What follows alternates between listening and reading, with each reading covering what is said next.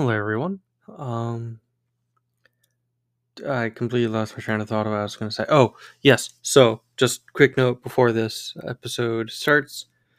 Um, there was some audio issues. So about halfway through, uh, there will be an audio change, and Dusk is going to give a quick recap of a bunch of stuff that had to be cut because uh, uh, recording software decided to layer five minutes of podcast into 30 seconds, but not like just play it super fast. It like layered it all so it's happening all at once and it's just a garbled mess. So I had to delete it. So about halfway through that's gonna happen. Um sorry about that. Um other than that, uh content warnings for this uh episode is we do talk about more Kingdom Hearts spoilers. Uh, there's some discussion of cultural appropriation. And then the same content warning for last week, we discussed disassociation. Um, there will be uh, some definitions in the episode description uh, for terms you might not be familiar with. Um, but otherwise, I hope you enjoy the episode and I hope you have a great day. Goodbye.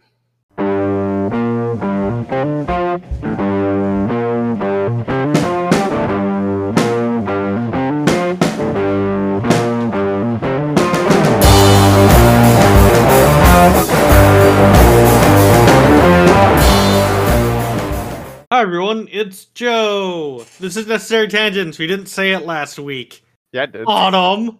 I did say necessary tangents. Did you? Yeah. Damn it. All my outrage. I've said it every time. I know you have. You, you do a much better job than I do at remembering. Which is wild. Um uh, Road is here again. Sorry. Hello. I'm I'm very tired. You're good. but hello, yes, I am Road again. I am here. I am queer. I still don't know what the fuck I'm doing. Goddamn mood. Uh but we're here to talk more about um DID and uh Kingdom Hearts. yeah. Um Autumn, Joe, do you want me to give like a synopsis of what we talked about before, or do you want me to just dive in? Uh synopsis can't hurt. Okay, so uh, we were talking about, um, namely the the relations to uh, Lea and Roxas and how their experiences can correlate to uh, alters, fragments, and different aspects of like dissociative disorders. Lea uh, is an example of integration, or basically the merging of alters into another being that has had their own ability to process how they have been integrated, what led to their integration, and also how they choose to be an, an individual from there on. Roxas's case comes from him realizing that he is effectively part of Sora's system and the veil of safety that comes from dissociative disorders for the longest time, as maladaptive as it can be, being lifted, and Roxas having to come to terms of figuring out his own individuality while still acknowledging that he is part of someone else's system, that being Sora. and now we are going to segue into either Xion or Ventus and Vanitas, whichever one that you guys think is easier to swallow right now. Christ. Um You know, it's, la- la- last last week we we tried we we wanted to do you know mo- most mo- most easiest first. Uh, let's do the opposite this time. Which one is most complicated? Ah. Hmm. I would actually say Xion. Because Let's Ventus do and it. Is a lot easier to describe. yeah, so, because Xion also requires uh Naminé. hmm Yeah, so before I get into Xion, I do want to talk a little bit about Naminé and not Naminé being a weird case in all of this in relation to dissociation because with Naminé, especially with how we see her in Kingdom Hearts 3, we have to acknowledge that in the Kingdom Hearts uh, universe, alters are physically their own beings. They are not just alters with it that work together in one body. They are all their own individual people. And I say this because of my interpretation, like through a dissociative lens, of Naminé being, and there's a specific role for this. Um, Naminé is the gatekeeper, or I prefer the term manager, of Sora's system. Naminé, we all know, came from Sora sacrificing uh, himself to free Kairi's heart after defeating Ansem when he was when he possessed Riku, and that had led to Naminé. Naminé has some physical characteristics similar to Kairi, very similar to how we see similar characteristics of Kairi in Xion, but like Xion, Naminé has more ties to Sora. More specifically, she has ties and abilities to control his memories. And things related to like memories, uh, distribution related uh, to that, and namely just also trying to keep a uh, keep the system, the body, like in check, like having information within and outside be as copacetic as possible. That is the role of the gatekeeper, and managing memories is a very notable role related to that. So, Naminé is pretty powerful in that regard, and related, like segueing to Xion by extension, with this like dissociative uh, kind of look, Naminé technically should have dominion over others in the system. Sometimes this can be the case for gatekeepers. Sometimes, like, it's not that they can have dominion over the entire system for their role. It's complicated. It varies from dissociative person to dissociative person. But with Xion, Xion's uh, circumstance in relation to dissociative disorders is a similar case to Roxas, where she is having to realize that she is part of a system, but she takes it in a different manner than how Roxas does. While Roxas is able to reconcile that he can still be an individual while still being part of Sora's system, which that gets kind of blurry with the fact that with the battle that he and Sora had in the World of Awakening, um, in Kingdom Hearts 2 towards the end of the game, you could interpret that encounter and Roxas saying you make a good other as and I should have mentioned this before, either them integrating or Roxas going dormant, which dormancy for alters and fragments is akin akin to like a suspended animation or like a cryostasis. Some people just describe it as like a comatose. It's when the alter is still there and known and able to be perceived in the system, but they are they are asleep. They're not really doing anything. They're just there. So with uh, Xion, she had a different take of her realizing that she is part of Sora's system. Instead, she really internalized the circumstance, especially given what she was realizing with Organization 13 and how they had morphed her, they had purposefully morphed her out of Sora's memories, Sora's conscious, so that they could have a second Keyblade wielder alongside Roxas should Roxas rebel. And that is also exceedingly complicated with and this is also going to be a very controversial topic in relation to tulpamancy. Western tulpamancy is the inception of another alter being not through not through the understood means uh, psychologically in relation to trauma response, but often tulpas, like Western tulpas and tulpamancy, are created on the grounds of wanting someone for the sake of a very personal thing, whether it be to ease loneliness or, unfortunately, and I see this very often in the undergrounds of adult communities, uh, effectively servitude. And a TLDR when it comes to Western tulpamancy. it is a corruption of Tibetan Buddhism and deity yoga. Tulpas are traditionally speaking for Buddhism. They are not astral projections. They are not in any manifestation or anything like that, despite the fact that trupa, the word in Tibetan, can literally be translated as manifestation. Tulpas in deity yoga and Tibetan Buddhism are not anything related to the manifesting of another being or the manifesting of anything outside of yourself. A tulpa, and I realize that I said that they're not astral projections. They, I am not Buddhist. I am not Tibetan. I am not anyone like of this faith. I only studied like so much of it to be cognizant.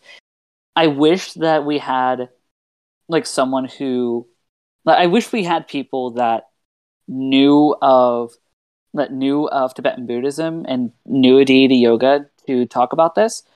But from what I know, um, tulpas are nothing related to the conjuring of another being. And a lot of people that promote or do uh, Western tulpamancy do something more akin to a yidam a dam is more akin to the manifestation of another person, and it is very appropriative given the fact that one, they are using uh, words that are indicative of a very specific spirituality that is still living, it is endangered, dead, and they can rob the metaphorical grave of a faith and take the remains. I don't support, and I'm laying that down right now. All of that said, going back to Hey everybody, post production road here, wanting to give some context on this section of the podcast.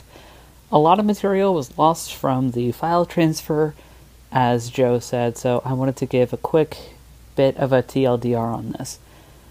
So, I mentioned a bit on Western Tulpamancy in relation to Xion, and there's a big reason for this. So, Western Tulpamancy is a movement and practice based on the corruptions of Tibetan Buddhism and deity yoga and founded on the manifestation of another being within the same body for various personal means, from easing one's loneliness and having someone to talk to, supposedly having an alter, having an extra shoulder to lean on, to making a sexual slave in toxic sides of erotic hypnosis and BDSM circles. Many proponents of Western tulpamancy deny or minimize the appropriative actions of their practice by saying the inspiration of Western tulpamancy, one Alexander David-Néel, was a white woman from Europe who some say globalized the ideas of Buddhism. Others claim that deity yoga and other religious and spiritual practices that relate to Buddhist tulpas are dead, and thus no one actually cares for the retaking and rebranding of tulpas. These ideologies are, from my research and understanding of Buddhists and Buddhism, appropriating, minimizing, and fetishizing Asian spirituality. As noted in outside university walls Alexander David-Néel's influence in developing the field of Buddhist studies by Mary Michelle, the 14th Dalai Lama had dubbed Alexander David-Néel, the very woman people claim to be Western Tulpamancy's inspiration, as a necessary voice for the preservation of Buddhist praxis in the fight against forced assimilation under the Chinese Communist Party. While David-Néel's contributions to the topics within Buddhism are controversial within some Buddhist circles due to her illegal means to get to Tibet that led to her globalizing to spirituality, to me as an outsider and also as a dissociative person, the fact that the spiritual head of this faith called her a needed voice in the fight against forced assimilation makes her works being used as inspiration for something such as willingly conjuring another being as if this other being will solve your problems, stain all the more. It doesn't excuse her behavior and the risks that she caused, but it also doesn't discredit the appropriative nature of Western tulpamancy either, whether you see David-Néel as an appropriator herself or not. Western tulpas are not tulpas, and neither of them are dissociative. Dissociative people are dissociative because our dissociation comes from a maladaptive response to the instinct of survival in time of crisis, while physically having no way to leave, instead, being required to physically stay to appease the outside forces at play. Western tulpas are a willing dissociation, a conjuring of another being for the sake of a purpose that the conjurer has every ability to morph how they respond to. The willingness coming from either the body that the tulpa resides or by someone else that desires a tulpa in someone else. In either case, while Western tulpas as their own entities can be empathized with regarding their forced existence, their conjurer or conjurers cannot. Buddhist tulpas, in contrast, are, from my understanding as a non Buddhist, roughly but not exactly similar to astral projection due to their connections to meditation. This is something that I wish we could have a Buddhist uh, clarify and verify, but this is what I know personally.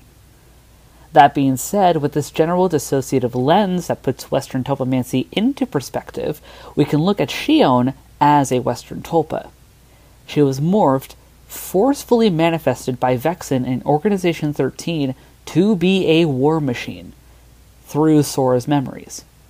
And when she realizes her existence and how she came to be, how she came from Sora, because she was forced into existence when Sora had no choice, she understandably feels guilt for her life at the expense of his. Organization 13 copied and morphed Sora's abilities as a Keyblade wielder, and then some, to craft a perfect being for the sake of their goal, and that cannot be justified. All the same, with this context in mind, please know that I'm not martyrizing Xion's pain and death.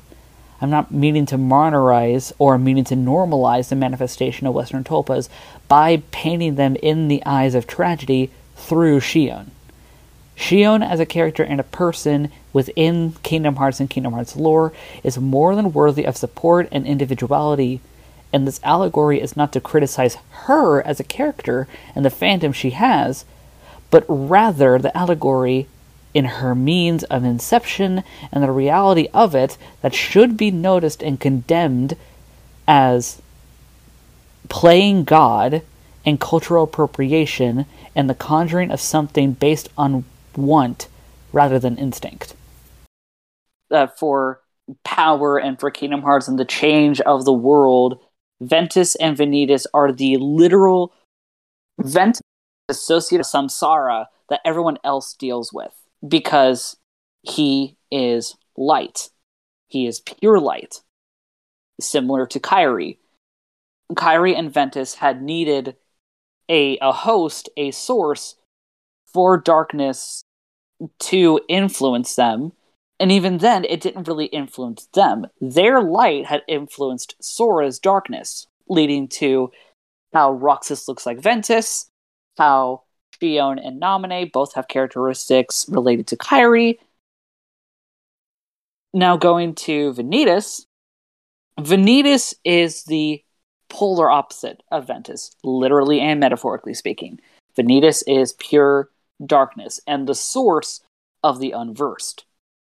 And we know from uh, I'm forgetting the the specific name for it, but it's like all the booklets and information, like official canon information that has been printed for the Kingdom Hearts series. We know that Vanitas is constantly in pain from the unversed, not only coming from him, but those that die and are brought back to him. Vanitas's circumstance is a literal non-stop cycle of dissociation and integration because he is in constant pain, constant grief in relation to these enemies that come from his being, either as the and effectively I would categorize unversed as the most fragment like of like all of the enemies. I could also go into the Dream Eaters if we wanted to. But focusing on Vanitas and the Unversed, the the Unversed, because they are made from a source of pure darkness, they are the most autopilot when it comes to just a thirst for destruction. That is what the Unversed are. They are made of pure negativity. And Vanitas is that source of negativity, of darkness. But when in through Birth by Sleep, through the course of Aqua, Terra, and Ventus fighting these unversed, we know that Vanitas is constantly in pain. But it is from that pain that more unversed come to being. So Vanitas is forever stuck in this cycle of dissociation and integration. And it's really sad. Yeah, that was that was definitely a lot easier to explain than she Xion. Yeah. Well, that's. You know, I never really thought about the nobodies in that way. Mm. But that's definitely very interesting.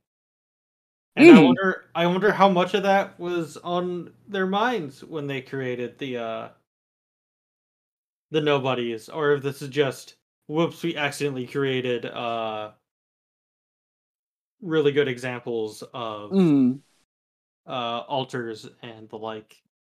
I I I can't say 100%. I would think that it's accidental, namely because from what I've seen from movies and such like Split and Glass, um, other shows, Oh, the other shows and films that say that they come from a place of research on dissociative disorders, the research that they take is still very radicalizing and vilifying. And it often comes from a uh, if I remember right, a friend of mine had told me it was either the Adventure Zone or some other podcast that the an, another tabletop uh, podcast had tried to explain um, a race of people two times. That one of them was very overtly based on research of dissociative identity disorder, but dissociative folks had called them out, saying like, "Hey, this is way too." polarizing. This is not very indicative of dissociative disorders. But the second time that the same podcast had talked about a different race, there was no research of the dissociative disorders or anything like that talked about or involved. However, the mentions of the race and how they deal with, because both of them deal with similar circumstances of kind of like a hive mind, kind of not. I don't remember the whole thing. This is just going off of memory. But the second time that I talked about a second race uh, of a similar caliber with no research, but no mentions or research related to dissociative disorders, it felt a lot more genuine because it wasn't researched, but it was accidentally coded. That makes sense? I think so. Autumn? like yeah like do, do you think that like maybe just like a lot of like maybe the more easily found research is just old outdated crap Yeah, because it also it's it's complicated because while a lot of systems are trying to get better research like for us, and it's totally understandable. Unfortunately, a lot of people in the medical field still minimize dissociative disorders, despite the fact that there has been changes in regards to how we are titled. I mean, until like what 94 95 DID used to be called multiple personality disorder until very recently partial DID was called other specified dissociative disorder. And a lot like in like my private uh, group of friends that are predominantly dissociative we would not be surprised in like a few years this change of terminology for dissociative disorders turns into uh, a term for like a dissociative spectrum. However, just because we have these changes does not mean that the entire medical field is going to accept dissociation. And at least from my perspective, this stems from the controversy of Sybil from the 1970s. She was a very prominent face uh, in modern most research related to dissociative disorders. However, after the book, uh, the the I think it was like an autobiography. Either a biography, no, it was a biography written by her therapist that she collaborated with. But after that book had come out, Sybil had said that she was faking. And that's a whole topic for another day. TLDR, at least from my opinion, is that I can't say 100% because I can empathize with when a system feels the need to say that they are faking because there's too much attention and too much monolithing of you personally when you say that you are a system and try to advocate for research and understanding and destigmatization. So, and given the fact that Sybil is long past dead, we can neither confirm nor deny that Sybil had actually faked anything. But since she had said in news interviews that she had faked her dissociative disorder, that has caused a massive schism in not only socially understanding dissociative disorders, but medically.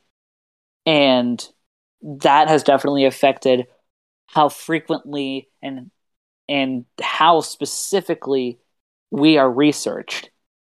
And by that struggle to get better research, it's harder for us to get understood. Yeah. Hopefully that answered your question because I think I tangented. Good. Seemed pretty was- necessary. Wagga wagga. If there's no tangents, then what are we? Just necessaries? Yeah. This, this is the new podcast, just necessary. Well, um, Autumn, I think you're necessary in my life. Oh, you're necessary in my Aww. Aw. Good thing I'm also a tangent. I mean, ¿por qué no los dos, though? Gee. Um, yeah, with all of that, like I said, I could talk about like the Dream Eaters in a dissociative sense if you guys wanted, but I'm not sure how much time that we have left. Um, no offense, I'm very tired. No, you're good. You're totally good.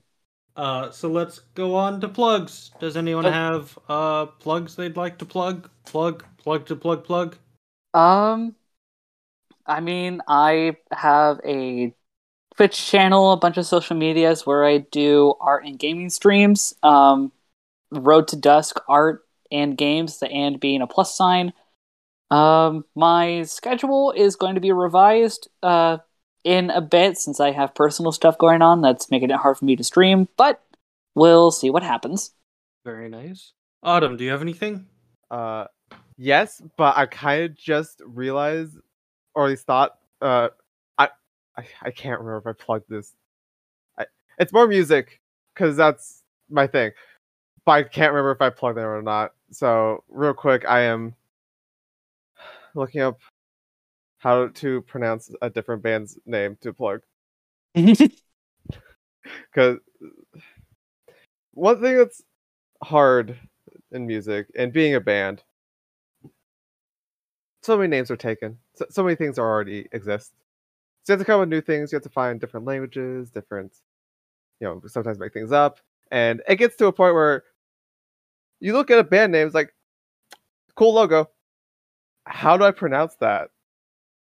Um, yeah. So I am going to re- real real quick like if Joe you have a, a plug you want to do besides me just sitting here rambling scrolling through text to find the spelling of this band. So, uh, there's a game I recently played and beat called uh, 13 Sentinels Aegis Rim. It's really fucking good. It's a uh, it's a visual novel that also has like a side game, which is a real time strategy RPG. Where, Ooh. like, unfortunately, it's a game where if I describe anything about it, it's spoiling something. Uh, but just basic super super basic overview uh 13 teenagers have to get into giant robots and fight aliens for reasons. The SRPG bit is where you're fighting the aliens, and the visual novel is explaining why you're fighting aliens. Hmm. Uh also it really makes me want to have yakisoba pan, but no one around here makes yakisoba pan. And I Ooh, very angry. that sounds so good though. Right? Mm, I'm trying to Uh, think like what. Oh, did you figure out uh, the name? Yes, I, I found I found the spelling, and I'm going to attempt to pronounce. Um. Uh, it is a, a band. I want to say from. Uh, you know, I'm not gonna say where it's from because I cannot confirm it right in front of me. But it's a prog metal band. Uh, very relatively small and pr- very new, called a Desiderium. Ooh. uh super rad shit um and it's very very you know modern type prog metal. It just beautiful like clean passages and intricate riffs. It's good shit. If you like prog, prog stuff check it out Ooh, I just thought of another band as well. You guys mind? Yes, go for it. So there's a um that there's a metal band that takes like a lot of like uh influence from like classical music. Uh I believe they're from Spain called Dark Moor. M O O R. I I found them a few years ago, forgot about them, found them again, and they're awesome. Um some of my favorite songs that they've done. They they one of their albums took a lot of inspiration from um history. Um so like they did uh, they have a song for like Joan of Arc, they had a song for flipping uh Victor Hugo's Notre Dame. Um, they also have a lot of songs inspired by classical music. They have one song that is well with lyrics an an entire metal uh, di- uh version of the Swan Lake Overture by Tchaikovsky, and it's amazing. I, I highly recommend them. Very nice. Or very cool. I'll make sure to have links in description so y'all can check out these cool, cool bands. Uh, anyone have anything else they want to mention before we sign off? No, I think that covers everything for me. kingdom farts Eh. Oh, Autumn, where would I be without you? That's all foreshadowing.